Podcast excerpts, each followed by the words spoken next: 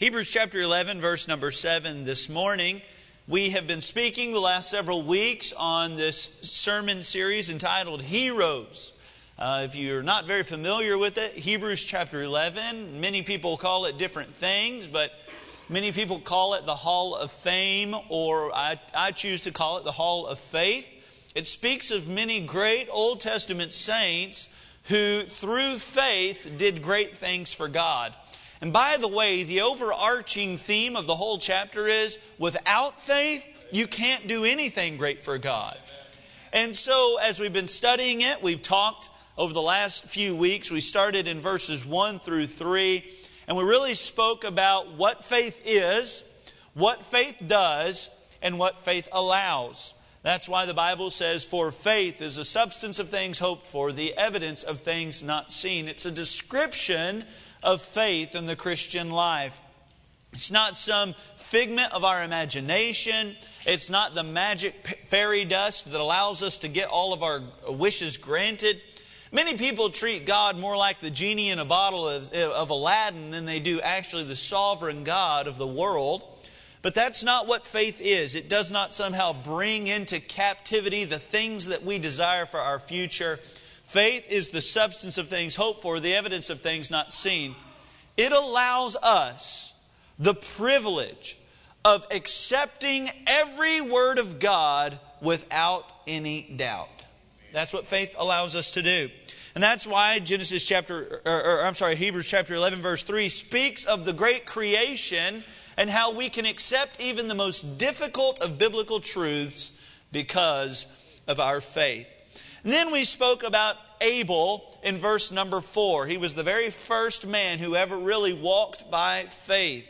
Cain had the opportunity, but he chose to reject that opportunity. Abel taught us a worship lifestyle or the way of worship and uh, how you enter into the Christian life. And then Enoch last week in Hebrews chapter 11, verse number 5, he was the man that walked with God and was not. He was translated he taught us how to walk the Christian life by faith. He shows us how to live each and every day by faith. Verse number seven this week, we come to one of the most famous Sunday school lessons that you probably heard growing up many, many times. You probably saw the flannelgraphs, or if you're a, a millennial, maybe a PowerPoint presentation on this uh, particular uh, person in the Old Testament. The Bible says in verse number 7 By faith, Noah, being warned of God of things not seen as yet, moved with fear, prepared an ark to the saving of his house, by the which he condemned the world and became heir of the righteousness which is by faith. Now, it's pretty unique to me that basically, the Hebrew writer attempts to encapsulate Genesis 6, 7, 8, and 9 in one single verse. that's a pretty difficult task. I mean, I take three verses and speak on them for about three hours. This man takes uh, all these chapters of tremendous, tremendous Bible and he reduces it down to one verse. And you say, Brother Andrew, why does he do that? Well, there is an assumption made by the writer that you are familiar with the account of the flood. You see, he's writing to a bunch of Hebrews who no doubt know their Pentateuch inside and out. That's the first five books of the Old Testament Genesis, Exodus, Leviticus, Numbers, and Deuteronomy. They no doubt know what he's talking about, so he doesn't have to go into great detail about the flood record, but he does point to this man Noah and the faith that he displayed. If we have labeled our heroes so far as Abel being a man who had a lasting legacy, and Enoch a man who had a pleasing pace, a walk that pleased God, we would label Noah as the man who was a loyal laborer. A loyal laborer. This last week, I had not mentioned it because I planned to mention it in my sermon, but we had about 45 loyal laborers all week long at our vacation Bible school. We had a tremendous vacation Bible school. We really appreciate if you brought your kids to it. Um, if they're still surviving, we, can, uh, we accomplished our main priority. That was really the goal number one, is to get kids back safely to the parents.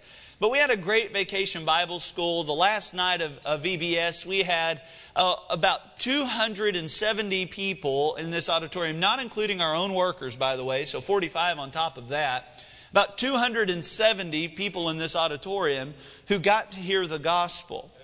Every night we had classes, some upwards of uh, 30 and 40 kids in classes. One night we had one class, the first night, with 61 7, 8, and 9 year olds in it. And we immediately split that class and tried to fix that situation. Anytime you put that many 7, 8, and 9 year olds in a room, uh, either the teacher's going to go crazy or you're going to have a murder spree, one of the two. So we decided to resolve that issue right away. We had a great week at VBS. We had uh, some, some kids saved. We got to present the gospel to all those many people. It was just a real blessing. But many people have come up to me afterward and said, you know, Brother Andrew, what a great week. What a blessing. Thank you for your leadership. And I just, I just flat told them, I said, look, without the people who ran their departments, I'm just speaking to an empty room giving instructions. The people who were in leadership, who were faithfully there at teachers' meeting and faithfully there to teach and lead their class and faithfully there to uh, make sure no problems occurred, those were the people who really made our VBS great this week. Now, it wasn't without problems. I remember one night I passed Amy in the hall. This last week, me and Amy passed each other in the hall, and that was basically our date night when we passed each other in the hall. But uh, I remember one night I passed Amy in the hallway and she had a white, uh, like a see through trash bag, and there were some clothes and towels and other things in it. And I, I, was, I was taking out the trash, huh? She said, uh, No, uh, a kid had diarrhea. and I said, And that's why I'm the director. We had people in our nursery. We had bloody noses. I mean, we had all sorts of problems go on. And yet, our loyal laborers just were faithful to be in the place that they were supposed to be in. They did a fantastic job, and I'm incredibly thankful for them. And that's what Noah was a loyal laborer. And as exhausted as we may be over a five day span of vacation Bible school, and by the way, I was exhausted. As exhausted as we may be, guess what? Noah showed up to work every day for at least 75 years. Every day. A loyal laborer. But the Bible makes very clear, because he's in this chapter, Hebrews chapter 11, the Bible makes clear that he was not a great man because of discipline. See, a lot of people want to teach that the Christian life is a life of discipline. It's not. You and I do not have enough discipline about us to walk the walk we need to live for Christ. We just don't. You say, I'm a military guy. Well, you can be a military guy and fall too. It's not about discipline. The Bible does not say, and because Noah's in this chapter, it's not saying he was a man of high character. No, that's not what it's saying. Noah is listed here, and Noah found grace in the eyes of the Lord. Why? Because he was a man of faith. Take your Bible to Genesis chapter number 6 this evening, or this morning, and we'll study a few lessons from the life of Noah that his faith teaches us today. A few lessons from the life of Noah that his life teaches us today. Number one, in chapter number 6 of Genesis, his life teaches us that faith accepts God's Word. Now, I know I've said this, we've basically preached this point once before, but you'll find that this is a repetitive theme throughout this series that faith accepts God's Word. Hebrews chapter 11, verse 7, the, the verse we just turned from, the Bible says, By faith, be Noah being warned of God of things as not yet seen. So Noah had been warned by God of things which he had not seen, of things which had never occurred in human history. Here's a few things that had never occurred. Number one, it had never rained in human history. Number two, God had never sent a universal judgment like this in human history. Uh, there had never been a boat made in human history. And yet, God comes to Noah and warns him of this oncoming flood, and Noah accepts it by faith. Romans chapter 10, verse 17, the Bible says, So then faith cometh by hearing. Do you know the rest of that verse? And hearing by the word of God. As I've studied this passage and these sermons and these lessons out, you know what I've realized? Faith and the Word of God are absolutely and inseparably linked. Faith that occurs outside of God's uh, Word is a faith that is not biblical. Somebody trying to muster up faith because they want to accomplish their goal. If, for instance, uh, one thing that really, really, really frustrates me is when a tragedy occurs and people who who began who who do not live a Christian life, who are not Christian at all, they'll they'll make a statement like this: thoughts and prayers. Well, who are you praying to? Because faith in a prayer outside of God's word is a prayer that gets no higher than the ceiling. Uh, what is faith? Faith and the Word of God are absolutely and inseparably linked. Four different times in the life of Noah, God speaks directly to him. First of all, in verse number 14, we'll find that God tells Noah, Make thee an ark of gopher wood. Room shalt thou make in the ark, and shalt pitch it within and without with pitch. God comes to Noah and says, Hey, Noah, here's what I need you to do. I need you to make an ark because I'm going to destroy the world. And there's really three reasons that Noah could have been skeptical. Number one, he could have been skeptical because of God's destruction. Have you ever noticed we do not like to believe things we don't want to believe? I'll give you an example. When you're driving down the road and the check engine light comes on in your car, we have trouble believing that it's truly the check engine light. We, we just want to think, well, maybe it's a faulty sensor. Surely there could be nothing wrong with the, with the, with the car itself. And maybe the, the tire sensors. I mean, they're a very handy thing, but man, when one of them boogers goes out, you'll, you'll wrestle with that the rest of your life. I mean, trying to get this tire sensor back. You put all the air it needs, and yet the tire sensor. So when the tire sensor comes on, we just say, oh, no, it's just a sensor. The tire's not low of air. There's no way. Sometimes we have trouble buying into the things that we don't want to believe already. And, and that's what we find here is Noah probably didn't want to believe that God was going to destroy the world. Even though Noah was a righteous man living in a very wicked society, what I kind of think is Noah at least pitied the people that were around him. Some people have estimated that if you were to uh, assign to the world at this time the same population growth as what Noah or as what was experienced in 2000 in the year 2000 there would have been approximately 750 million people on the earth at this time. We get this idea that there's like just three or four families or tribes. This is uh, people have estimated 750 million. And if you were to grow that by just one thousandth of a percent, accounting for the exceedingly long lives that they lived, some have estimated that over 4 billion people may have been on the earth at this time. And yet God comes to Noah and says, Hey, Noah, I'm going to destroy the entire world. I'm just going to save you and your family. Noah could have just said, You know what? That's not something I really want to believe, so I'm, I'm not, I'm not going to accept that.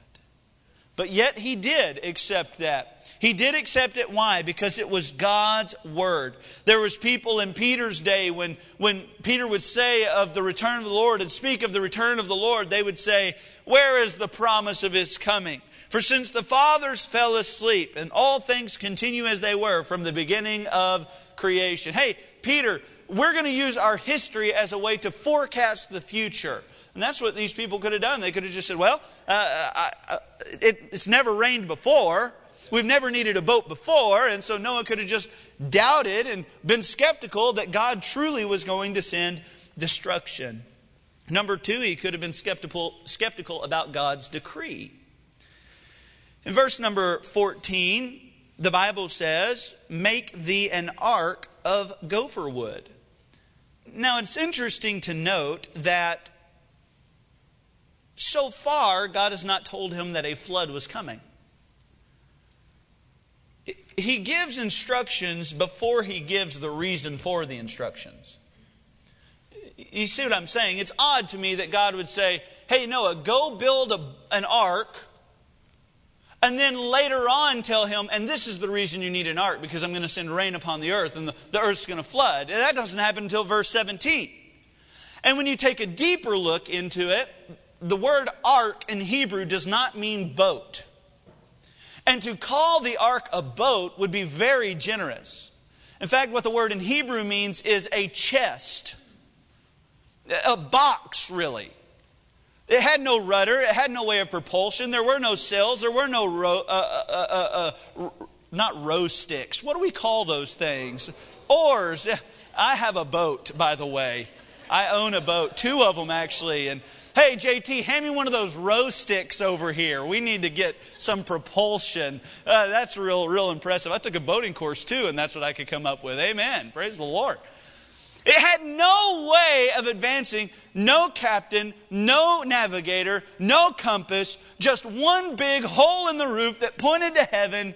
Why in the world would, would Noah think that this was a boat? Essentially, God came to Noah and said, Hey, Noah, I need you to build a wooden box. Noah had never seen anything float on water like this. Noah had never seen a boat. It never needed it before. You say, What are you getting at, Brother Andrew? I'm trying to tell you that Noah could have just as easily assumed that this was a storm shelter as he could as it was a floating vessel. I mean, I remember Dr. Watson, man. Dr. Watson was on staff for several years after I came on staff here. And I remember, man, if the wind got over 15 miles an hour, Dr. Watson was checking out for the day and he's going to go get in his storm shelter in Joshua. I'm talking about, hey, it, it, you know the sirens that go, the tornado sirens? If a car passed by and honked its horn, Dr. Watson was already in his car. Sirens, the sirens occurred. I heard them. And he was going to the storm shelter. And Noah could have thought that this was just a chest, a box to, for him and his family to get in. And by the way, God says, Hey, Noah, I need you to make a box just for you and your family. And then he says, But I need you to make it this big. See, not only could Noah have been skeptical about, uh, skeptical about God's decree and God's destruction, but he could have been skeptical about God's design. It's one thing to build an ark big enough for you and your sons and their wives and your wife. It's an entirely other thing to make one as big as what God had said to make it. Some had said that uh, the ark, and I think it's Kentucky, is that right? In Kentucky, they built their ark 510 feet long, 80 feet, 85 feet wide, and 51 feet high. And it's supposed to be an exact replica of what Noah would have built. That's one and a half football fields, three stories high. Some have calculated that if you were to um, make an equivalent of capacity, that you could put 522 railroad cars or shipping containers inside of the ark. And that's what Noah and his family were tasked to do. You say, why are you giving me all these? I feel like I'm in a Sunday school lesson. Why are you giving me all these statistics? I, I'm trying to help you realize that sometimes the plan that God has is not one that we want. And our purpose in that plan does not make us feel comfortable. You see, Noah said, Lord, I don't want you to destroy the world. I mean, Jake's not a very good neighbor, but at least he's a neighbor. I don't want you to destroy the world. And God, I, I, don't want you to have to make me build this ark to save my family. I'm not even sure a box is going to do it. And beyond that, Lord, I, how am I going to build one this gigantic? Very rarely will we like the place where God has us uh, to serve unless we are doing it with a heart of faith. That's what Noah did. He accepted these extreme impossibilities because God's word had told him, hey, Noah, you can do this with my power. Notice in verse number 22, a verse that doesn't get spoken of very much in Genesis chapter 6. Out of all of this doubt that could have crept into his mind, we find in verse number 22, Thus did Noah according to all that God commanded him. What faith Noah must have had. Not only does faith allow us to uh, accept God's word, but faith announces God's judgment. Hebrews chapter 11, verse 7, the Bible says, By which he condemned the world. This labor, this work, this, this ark, the building of the ark, he was condemning the world every single day. Number one, he did it by his work. Every day he went to labor on the ark, and every day people saw him, and every day they made fun of him and criticized him. Every day they, that's probably the talk of town. Can you imagine all these little farming communities around and, and, and maybe some big cities? We know that Cain started the first city, so there were definitely some major cities at this point. But, but can you imagine looking outside the city on the horizon, every day you just see one more level added to the ark? You see more wood being brought to the ark. You see more work happening over there. It's kind of like when uh, Jerry World was being built. And now we have the Texas Rangers new stadium, uh, the ballpark at Arlington version 2.0. You'll never get me to call it the Globe Life Park or field. You'll never get me to do that. It's the ballpark at Arlington, okay? And, uh, and right now, if you go up there, you'll see the big cranes and they're working on the new field. But when Jerry World was being built, AT&T Stadium, I mean that was such a huge undertaking. You could see that thing for miles and miles around. I do my very best to say to stay south of Fort Worth, but when I do go north of Fort Worth, I use Jerry World as a navigational marker. If you fly into Dallas Fort Worth, I, will be looking out the window. I'm like, there's a football field. Is that a, is that a college field? No, no, no. That's just a high school field. You know, Texas, we love our football. And I'll look down and I'll be looking at all these fields. But I'll never, never, never mistake Jerry World. Why? Well, number one, it looks a little bit like a toilet or an alien ship. But it's unmistakable. We can see it from miles and miles around. And that's the way this ark would have been. These people would have gone out to see it, and yet Noah would have been working, his sons would have been working, everybody had been working on the boat, uh, on the ark there, and, and every day it was an announcement of God's impending judgment.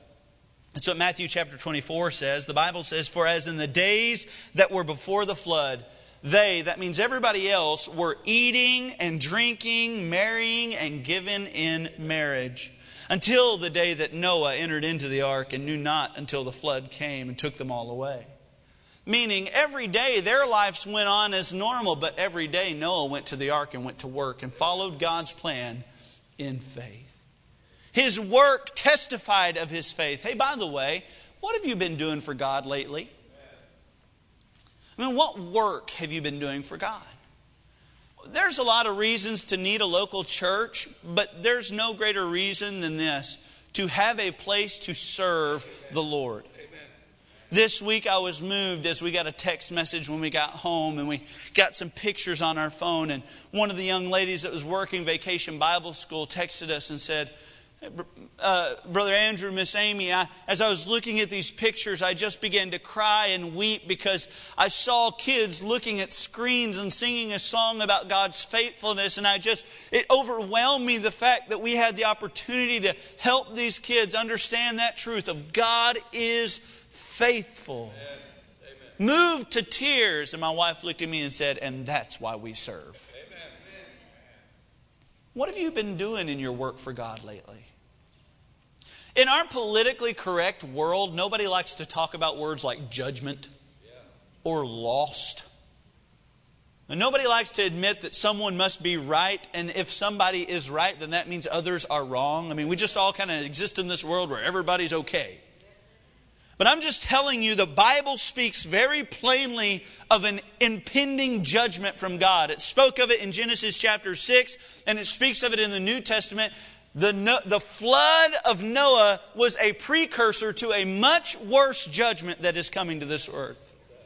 The first judgment happened by water, the next judgment happens by fire.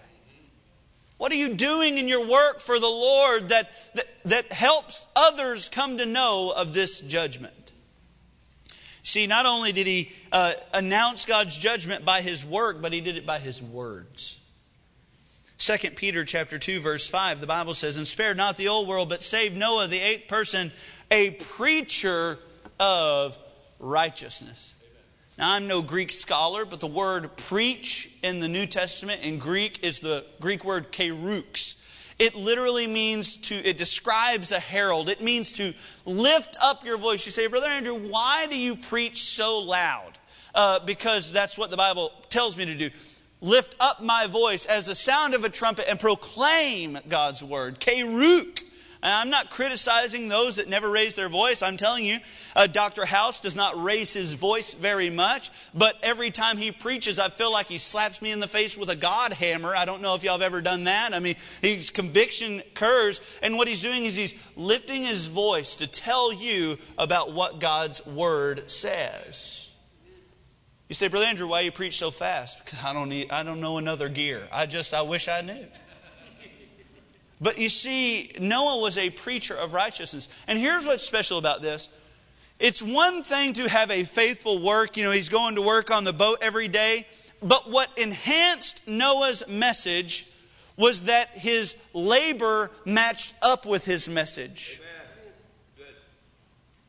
What he said and what he did were one and the same. You with me? We have a lot of preachers nowadays that preach one thing and live another. We have a lot of Christians that on Sunday their life displays one way and Monday through Saturday displays another altogether. That's not the way it should be. Our message is only enhanced by our mission. The way we enact our faith is not only by what we say, by, but by what we live. James chapter 2, a very difficult passage for many people to overcome when they're reading through it, and it says, You see how Abraham was justified by works and not by faith. And we read that, and so many people have trouble understanding that passage. You know what it is? Here's the key James looks at the reader and says, Hey, you say you have faith without works. I will show you my faith by my works. My walk will match my talk. If you say you can do it without that, I don't believe you. For without faith, or for without works, faith is dead being alone. You can't have faith without works. And what Noah did was he committed to God's plan for himself, and his witness and his work were one and the same. Faith not only accepts God's word, we can accept everything that God says because faith allows us to. Faith also announces God's judgment. We all have to be active in pronouncing that one day the Lord will return and those without him will be on their way to hell. We must announce that judgment. But here's thirdly what Noah did. And if you'll take your Bible back to Hebrews chapter 11, I want you to see this. Faith apprehends God's salvation. Verse number seven, the Bible says, By faith, Noah, being warned of God of things not seen as yet, that's he accepted God's word, prepared an ark to the saving of his house, by the which he condemned the world. That's him announcing God's judgment. And became heir of the righteousness which is by faith. You see, throughout the course of history, there have been two ways that man has somehow surmised salvation. They have one very natural way and one very biblical way. Throughout the course of human history, from literally Cain and Abel, it's separated at that moment.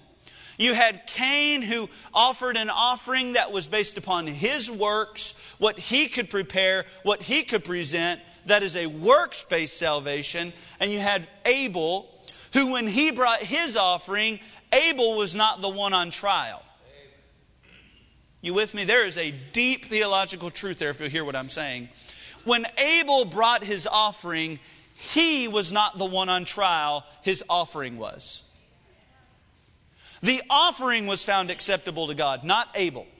You say, how does that apply to me? It, it, applies to you because when we come to God the Father, we are not the ones on trial, our offering is.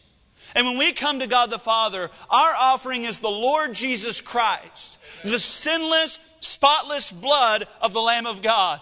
For we are not redeemed by corruptible things such as silver and gold, but by his precious blood he has saved us. And when we come to God the Father, we do not come seeing God, hey, am I good enough to come to you? For none of us are good enough to get there. The only way we're accepted in God's throne room is by grace through faith and the work of Christ on the cross of Calvary. And when our, trial, when our offering is placed on trial before God, if it is the Lord Jesus Christ, we are found accepted before Him. But if our offering is anything else, good works, charity, morality, being a good person, trying to do the right thing, all of this is unacceptable before God. What we find is Noah is the Old Testament object lesson of the doctrine of salvation or justification by faith. Amen. Justification by faith. You say, Brother Andrew, I have trouble believing that God could love me so much that He came to die for me.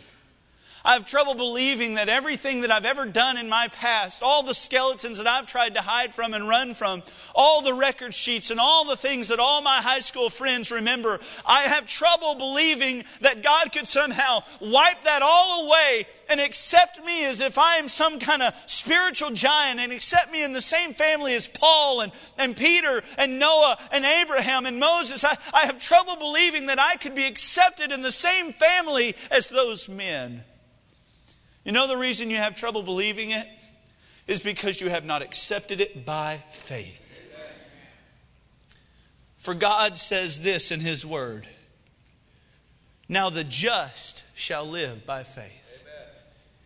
God says this, therefore we conclude that a man is justified by faith without the deeds of the law.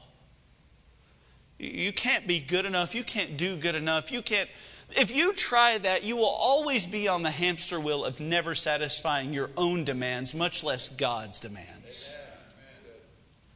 What we must understand is Noah was a man who, even in Genesis, the Bible said, found grace in the eyes of the Lord. Noah was an object lesson of faith. In America, there is a tremendous debt problem. Not only our nation is in debt, I think if you've ever pulled up our national debt cal- calculator, if you've ever seen that. Uh, it's just constantly clicking into the billions and billions of dollars. Now, I, uh, last time I looked, it was something like 14, 15 trillion dollars, and that was several years ago. I didn't even take the time to look. But it just clicks off as fast as you can. And it's not the dollars or the tens of dollars or the thousands of dollars or the tens of thousands or the hundreds of thousands. It's literally the millions of dollars that just click off at this pace our nation has a tremendous debt problem. But more than our nation, the citizens of our nation have a tremendous debt problem. We have all, or many of us, have lived off of what we could borrow, and therefore we deal with the weight of that. In the last quarter of 2018, Americans owed a total of $870 billion in credit card debt alone. When other sources of revolving credit are factored in, that's over $1 trillion of debt that American citizens owe. The average credit card balance in America by the end of 2018 was $6,040. And here was the saddest statistic to me 15% of families spend more money each month than they receive. My dad taught me a long time ago if your outgo is more than your income, your upkeep will be, be your downfall. If you spend more money than you have coming in, eventually somebody's going to call, somebody's going to ring the bell.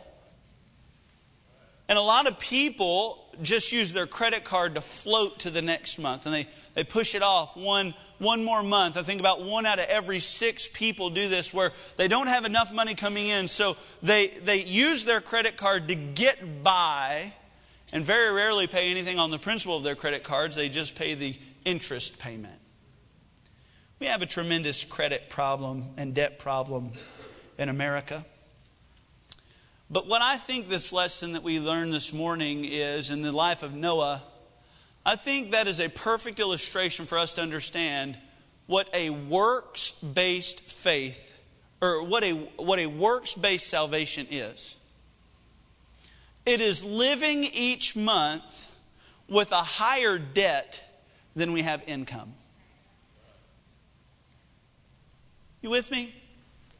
Trying to get to heaven by works or by doing good or any other way apart from faith in what God has promised. For God said, Whosoever shall call upon the name of the Lord shall be saved. For God sent his Son in the world, not that the world could be condemned, but that the world was condemned already. But light came into the world. That was the condemnation, that light came into the world, and men loved their darkness, loved their deeds more than they loved light. They, they rejected Christ. And so God's word promises, Whosoever shall call upon the name of the Lord shall be saved.